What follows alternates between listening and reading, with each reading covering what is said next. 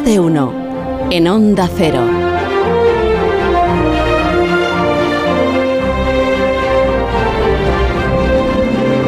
Seguimos con Alberto Aparici, con el silente Santi Cremades. Y, y sabes que vamos mañana, bueno, parte del equipo va mañana a Valencia. No, hoy va a Valencia, hoy, hoy, porque mañana hay que hacer el programa allí. Eh, ¿Nos has buscado hotel, Alberto? ¿O el lugar de bueno, de, un agradable, con vistas Bueno. al mar, si es posible? Bueno, a ver, de- todo, Dime. todo, todo está listo para que vengáis, pero hombre, Rubén Amón tiene el morro fino, ten cuidado porque tienes que elegir cosas ricas y buenas. pero por fortuna mi cometido no es buscaros el hotel, porque de lo contrario no sé muy bien dónde dormiríais. Yo os puedo hacer como recomendaciones, puedo hacer como Sí. sugerencias. Por Por, ejemplo, no, ejemplo. no, no os olvidéis un sombrero salacot de estos, eh, Ah, de, de- de- sí. de persona que va de safari, es imprescindible para, disfrutar del biopark. Eh, Jorge, ¿vas a venir tú también? no, a no, Valencia? no, Nos no, yo, vemos. yo me quedo aquí guardando el fuerte, Alberto. Bueno, el Claro, re- hace el falta una guarnición. claro. Murcia. Claro, el resto sepan, mira, el otro, el que hemos dicho silente. El resto sepan nuestros oyentes que mañana estaremos efectivamente allí en haciendo el programa en el Biopar de, de Valencia. Y Eso será es. un placer y un gusto. Pues igual, igual yo puedo acercarme mañana Hombre, al detalle. ya veremos. Mm. Eh, pero eh, independientemente de que me pueda acercar eh, yo, Sí. hoy vamos a hablar de algo un poquito relacionado, que es un animal. Pero un animal de los de, de los del biopark. ¿O de Ya cuál? me gustaría a mí, ya, eh, ya me gustaría a mí, ojalá tener, tener a este animal tan cerquita de casa. Me temo que no. Hoy vamos a hablar de un animal que os parecerá muy vulgar. Es un gato, pero es un gato que tiene apellidos y a todo el mundo le va a sonar los apellidos. Vamos a hablar del gato de Schrödinger. Ah, bueno, pero este es un animal hipotético. No es un Bueno. animal de verdad. No, este no era el que estaba vivo y muerto a la vez. Efectivamente, eso Claro. te, te suena bien. Bueno, a ver, para, para nuestros oyentes que no les suene esta cosa, esto del gato de Schrödinger es un concepto que viene de la física cuántica y que ha hecho pues como una cierta fortuna en el imaginario colectivo, ¿no? Yo he escuchado a periodistas decir, este es el pacto de Schrödinger, el pacto que, en el que, que se hace y que no se hace, ¿no? Eh, y yo creo que ha hecho fortuna y a la vez también ha causado un poco de confusión, ¿no? Porque esta, esta frase que acaba de decir Jorge, que yo creo que es la que todos tenemos en la cabeza, la de el gato está vivo y muerto al mismo tiempo, eh, nos puede sonar, pero ¿qué demonios significa esa cosa, no? Porque, porque parece una contradicción, ¿no? Entonces, hoy quiero convenceros de que esta frase tiene todo el sentido del mundo y que si no la entendemos es porque nos cuentan solo la mitad de la historia. Si nos la contaran entera la entenderíamos bien. Pero Alberto, lo importante, ¿el pobre gato está vivo o está muerto? Bueno, Por Dios, el- que sin vivir ah, es esto. El, el gato está en una caja, lo cual quiere decir que muy feliz no, No va está, a estar, exacto. no va a estar el pobre gato. Y lo que 40 puedo años. O sea, estará muerto seguro. Silen- Yo, silente, 40, Santi, silente. Silente, silente. y 90 y 90 también. Pero lo que, 90. lo que puedo confirmar es que no está vivo y muerto a la vez. Eso segurísimo. Bueno, pero mejor cuéntanos la historia completa para que lo entendamos también. Haz un Schrödinger para dummies. Vale, Alberto. pues para eso, para eso necesito vuestra ayuda. Eh, em, deberíais, deberíais tener por ahí un papelito para poder contarnos la historia del padre de la criatura. Y entendiendo la historia del padre, entendemos la historia de la criatura. Es ese Begoña, ese. Este que este con membrete que me has dejado Sí, aquí, Jorge. este Efectivamente, yo siempre pongo Vale. membrete. Me, me Pero encanta. espera, antes de empezar, ¿eh, ¿dices Schrödinger o dices Schrödinger? Oh, bueno, eh, dilo, dilo como más eh, como te resulta. Técnicamente se dice Schrödinger, pero yo qué sé. dilo como te parezca. Vale, pues bueno, vamos con música de gato, música de gato, quiero decir.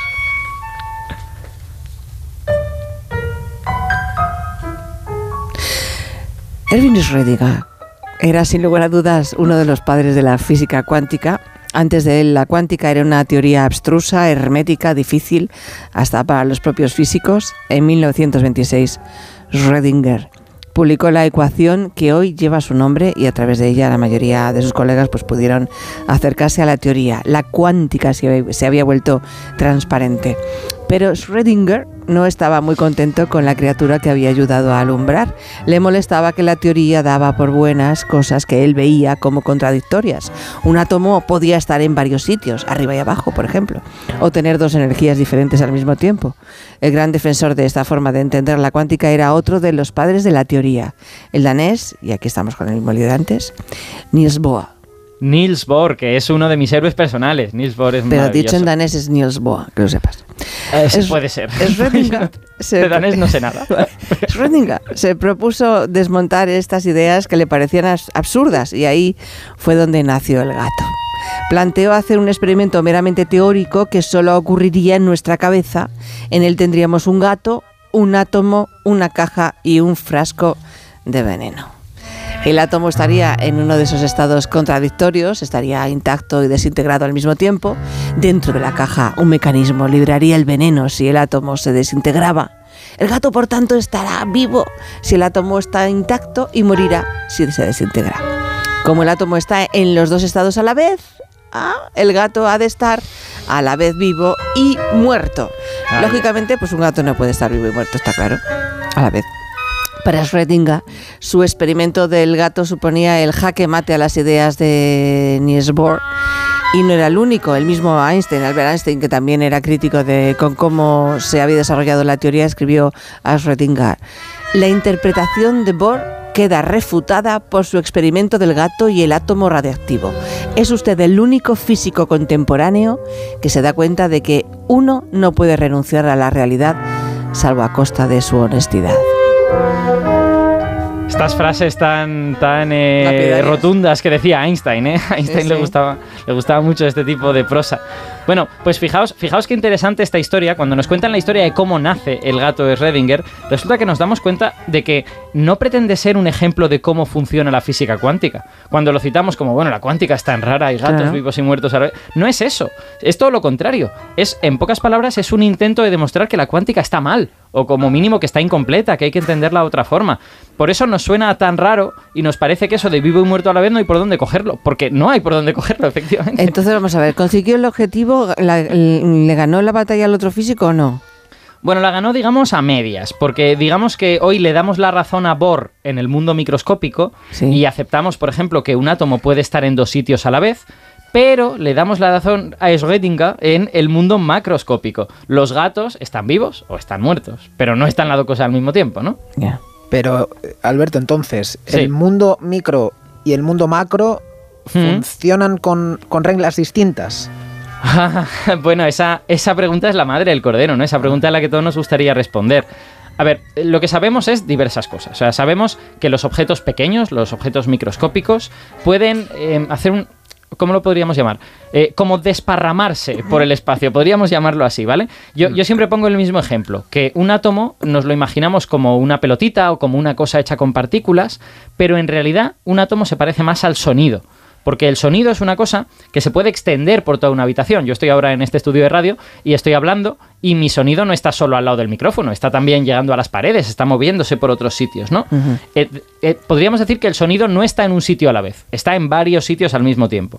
Bueno, pues los átomos y otros objetos pequeños como los átomos son así, son más parecidos al sonido, por eso digo que como que se desparraman por, por el espacio, ¿no?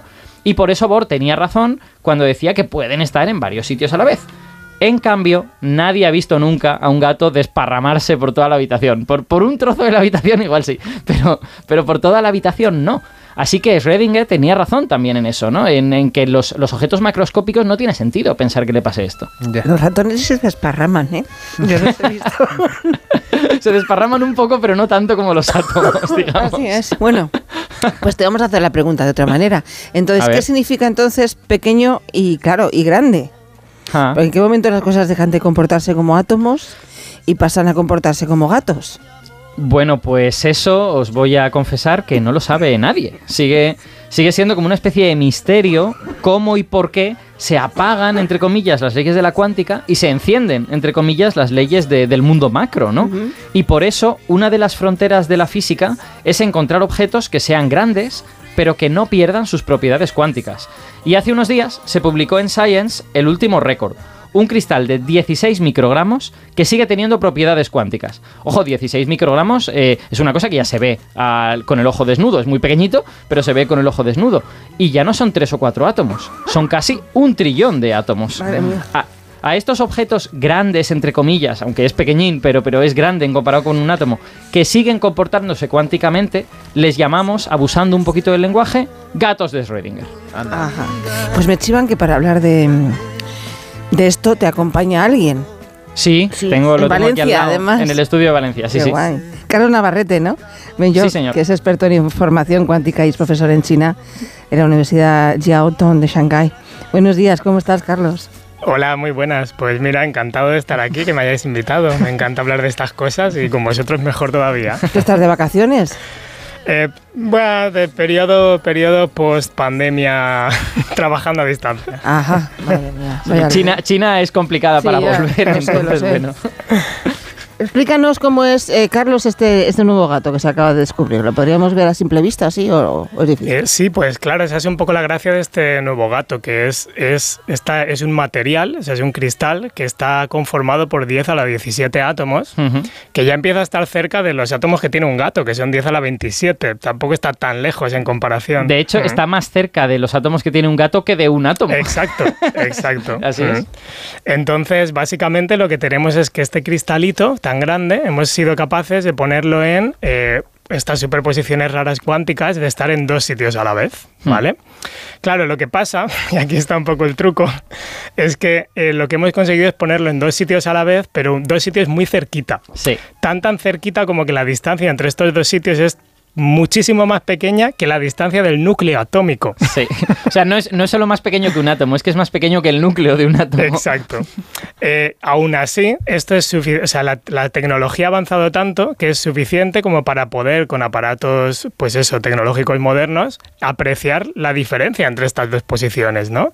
Entonces sí que hemos sido capaces de coger un sistema muy, muy grande y ponerlo en, do- en una superposición de dos sitios que están muy cercanos, ¿vale? Pero Ajá. bueno, algo es algo y hemos visto que la cuántica sigue funcionando. Exacto, que no se apaga la cuántica de repente, ¿no? Eh, Schrödinger aún no tiene razón con, con este cristal. Exacto. O sea, que la noticia no es tanto este cristal, sino la, la, que se ha movido la frontera, se ha empujado la frontera, por decirlo de alguna manera, ¿no? De la Exacto. cuántica hacia Mm. cosas más grandotas, más grandes. Exacto. Mm. Y, y, esa- y la- bueno, sí, dime, dime, Alberto. No, le iba a preguntar eh, relacionado con esto que dices, la, la frontera ahora mismo, ¿dónde la colocamos? Claro, digamos? claro. Claro, tenemos varios experimentos muy interesantes en, esta, en estas fronteras, ¿no? Tenemos uno en la frontera, digamos, opuesta, que es muy interesante también, que Ajá. es, en lugar de tener un sistema muy grande que ponemos en una superposición de distancias muy pequeñitas, tenemos un sistema muy pequeñito, que es, por ejemplo, un solo átomo, un solo átomo, pero que ponemos en superposición de estar a medio metro de distancia. Qué barbaridad, medio metro. O sea, tenemos un sistema que es un atomito que ponemos a, a la vez en dos eh, en una superposición de dos sitios que están a, a mil millones eh, de distancia respecto a su tamaño. A su ¿no? propio tamaño. O sea, esto hay que imaginárselo como que tú tienes dos puntos separados por medio metro y Sí. hay un solo átomo. Pero hay átomo en los dos sitios, O sea, digamos. puedes poner la mano, puedes pasar la mano por en medio y el átomo sigue en su superposición ahí. Sí, a mí me hace explotar la cabeza la idea de meter la mano por Pues si medio te de una explota a ti, no te digo yo lo, lo- la explosión que tenemos de Jorge y yo aquí en Claro, el pero estudio. yo, yo tengo una pregunta porque, claro, os, os oigo Sí. hablar de, de vuestra cuantificación de Y lo se que es el tronchan espacio, ¿no? encima. Claro, eh, ¿a, a qué se debe que las cosas grandes dejen de ser cuánticas y pasen a ser como nosotros, cualquier persona, las conocemos? Buf, bueno, ahí estás, ahí estás dando en el clavo de lo que no conocemos. Y precisamente este es uno, uno de, lo- de las preguntas más grandes que tenemos en física ahora mismo, que Mm. es cómo pasamos pues, del terreno cuántico al terreno clásico. Claro, ¿dónde está ese- Eh, esa frontera también? hay tantas propuestas como físicos teóricos, básicamente. Eh, y el problema es que como no encontramos ningún experimento que sea capaz de contradecir de alguna forma las leyes cuánticas o ver una frontera de alguna manera, eh, pues no, no, no conseguimos encontrarlo. Pero si quieres te digo lo- lo- los dos extremos que hay, digamos, de pensamiento en esta dirección, ¿vale? Sí. El primero es pues que efectivamente hay una frontera que solo hay que encontrarla y hay que encontrar cómo se modifica la física cuántica, la ecuación de Schrödinger, Ujú. o como lo hayáis pronunciado. Schrödinger, ¿Cómo lo pronuncias tú, Carlos? Eh, a veces, dependiendo de en qué idioma hablo y dependiendo Ah, de vale. con quién hablo, si hablo con alemanes, pues intento decir Schrödinger o algo Claro, así. claro. Vale, vale. Entonces, la gracia es que eh, hay o sea, estos experimentos de los que estamos hablando, lo que, pre- lo que intentan es encontrar esa frontera y encontrar datos experimentales que nos digan cómo hay que modificar la teoría cuántica para recuperar la teoría clásica. Claro, en esa, en esa visión, digamos que la teoría cuántica estaría mal, entre comillas, o, o por lo menos no sería la última teoría. Exacto. Schrödinger tendría Mm. razón en ese sentido, ¿no? Y habría una, habría una, una conexión continua, digamos, entre las leyes de Newton y, la- y las leyes de Schrödinger, ¿no? Sí. Mm. Algo así. Eso estaría guay pues porque encontraríamos nueva física y con esa nueva física pues nuevas aplicaciones y nueva tecnología y nuevo de todo. Claro, un juguete nuevo. Exacto. Luego, Literal- literalmente, Jorge no se entiende. luego está el extremo completamente opuesto, que hay mucha gente que cree y que da lugar un poco a la, a la fantasía y a la ciencia ficción que, que- que mucha gente conoce de la física cuántica, que es que la, que la cuántica efectivamente se aplica a todas las escalas y ya está, y punto. Y efectivamente las cosas macroscópicas pueden estar en superposición de dos estados diametralmente opuestos y no hay ningún problema. O sea, ¿quieres decir el gato o yo? Exacto. Tanto el observador como que mira al gato, el gato que siente que está vivo y muerto, lo que sea. Claro, ¿qué es lo que pasa? Que esa superposición ahora hay que interpretarla. Hay que interpretar qué significa que un ser consciente, un ser vivo, esté en dos estados a la vez que en, en los que pues, no debería de poder estar. Y ahí es donde aparecen interpretaciones ya muy extremas como la teoría de los muchos mundos o algo así se le llama, ¿no? Sí. Los Ay, sí, universos chula, paralelos. Es muy chula esta, es la que me, gusta. Exacto, en el que lo que básicamente al final, si tú tiras de las matemáticas, pues Ajá. la interpretación a la que llegas es pues que debe de haber muchos universos eh, viviendo en paralelo, en uno el gato está vivo, en otro está muerto, y ya está, y, y- y están ahí. Y lo único que no se pueden comunicar, son universos que no se pueden comunicar uno con el otro. Claro, digamos que aplicado al experimento de Schrödinger, si tú abres la caja y ves el gato vivo, pues de repente pasas a la rama en la cual el gato está vivo, Claro. pero en otra rama hay otro tú que ha abierto la caja y ha visto el gato muerto. Pero Tal esto es cual, un poco como elige cual. tu propia aventura. Eh, básicamente, de hecho es un poco así. Con la diferencia, con la diferencia de que los resultados de las medidas cuánticas son aleatorios, con lo que tú no puedes elegir realmente la rama, la rama en la que vas. Simplemente has terminado en la rama en la que has terminado. Sí, pero otro tú estará en la otra rama, así que estás en las dos partes a la vez. Yo, yo te tengo que decir que a mí esta, esta interpretación me resulta problemática porque es como una especie de multiplicación exponencial de las realidades, ¿no? Es en plan... de- Sí, claro. eh, todas tienen su problema. Todas Claro. tienen su problema. Mm. Sí, a, sí. Mí, a mí matemáticamente es la que más me gusta, pero como a- al final las consecuencias de interpretación y de filosofía me parecen un poco locas y entonces tampoco me la creo. Sí. Lo mejor es saberlas todas y así cada vez aplicas la que más te apetezca para entender el sistema cuántico de una forma más intuitiva eh, al que te enfrentas, ¿no? Y ya Sí, está. sí, sí, Mm. efectivamente. O sea que el, Yo- el del el sistema cuántico es muy imaginativo. Muchísimo, claro. Es que lo Es que muy pasa ahí dentro, mm, Sí, lo sí. que pasa ahí dentro, como no podemos imaginarlo con nuestra Claro. cabecita, solo tenemos matemáticas, pues ya hay que, ya hay que interpretar las matemáticas claro. con nuestra cabecita y ahí es donde viene el problema. Y esto que se os está preguntando mucha gente que a vosotros os da mucha rabia que os pregunten, ¿esto para qué sirve? Pues bueno, primero sirve para alimentar a muchas familias de Correcto. científicos Punto número que uno. también tenemos que comer. Punto número Pero dos. bueno, esta no es la respuesta que se suele dar. pero No, que no. es. Pero la realista. Sí. En el otro mundo paralelo, ¿para qué serviría? Sí, no, también, hombre, obviamente esto tiene muchas aplicaciones tecnológicas. Eh. En concreto, por ejemplo, estos sistemas, cuanto más grandes son los sistemas que ponemos en superposición, más sensibles o digamos que más capaces son de sentir cosas a su alrededor, ¿no?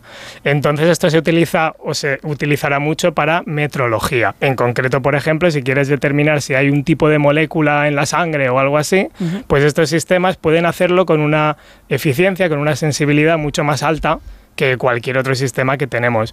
Entonces estos sistemas serán muy importantes pues para detectar cosas, ya sean ondas gravitacionales que vienen del espacio o cosas biológicas que son difíciles de medir ahora mismo con otras técnicas. Claro, digamos que si, que si os queréis imaginar por qué, eh, digamos que cuando tú coges un sistema muy grande y lo pones en estos estados cuánticos, eh, ese sistema es un poco inestable, o sea, es muy, es muy susceptible a que cualquier perturbación lo saque de ahí, lo cual quiere decir que lo puedes usar para detectar cosas muy pequeñitas Exacto. que lo van a perturbar. Pues Carlos, ha sido un placer tenerte en el programa. Muchísimas gracias. Nada, Si encantadísimo. nos quedan un montón de preguntas, ya sabes, porque es- es- esto es algo como muy novedoso, para- se nos rompe mucho la cabeza. pero Pues cuando queráis, aquí estoy. Vale, gracias. Alberto Aparici, mañana te vemos. Mañana Espero. nos vemos, sí, en persona, en Espera. carne mortal. Ahora va- el va- sombrero, va- el dime. sombrero, que se lleve el sombrero. Ah, El characot. Claro. Y yo no sé Eh, si me atreveré a ir de safari, ¿eh? Yo ese, a mí los animales grandes, eh, lo que no sean reptiles con caparazón. Pero ahí Pero ahí todo. con sombrero seguro que se atreve, que lo conozco. Eso es verdad. Después eh, seguimos, eh, bueno, ah, vamos a, con el silente, que se ha portado muy bien. Después de, de, ah, mira, él está ahí, de un poquito de publicidad ya y resolvemos de el... matemáticas preciosas. Sí, pero no, no la líes. Vamos a la No, pub y luego ya lo cuentas. Más de uno en Onda Cero, donde Alsina.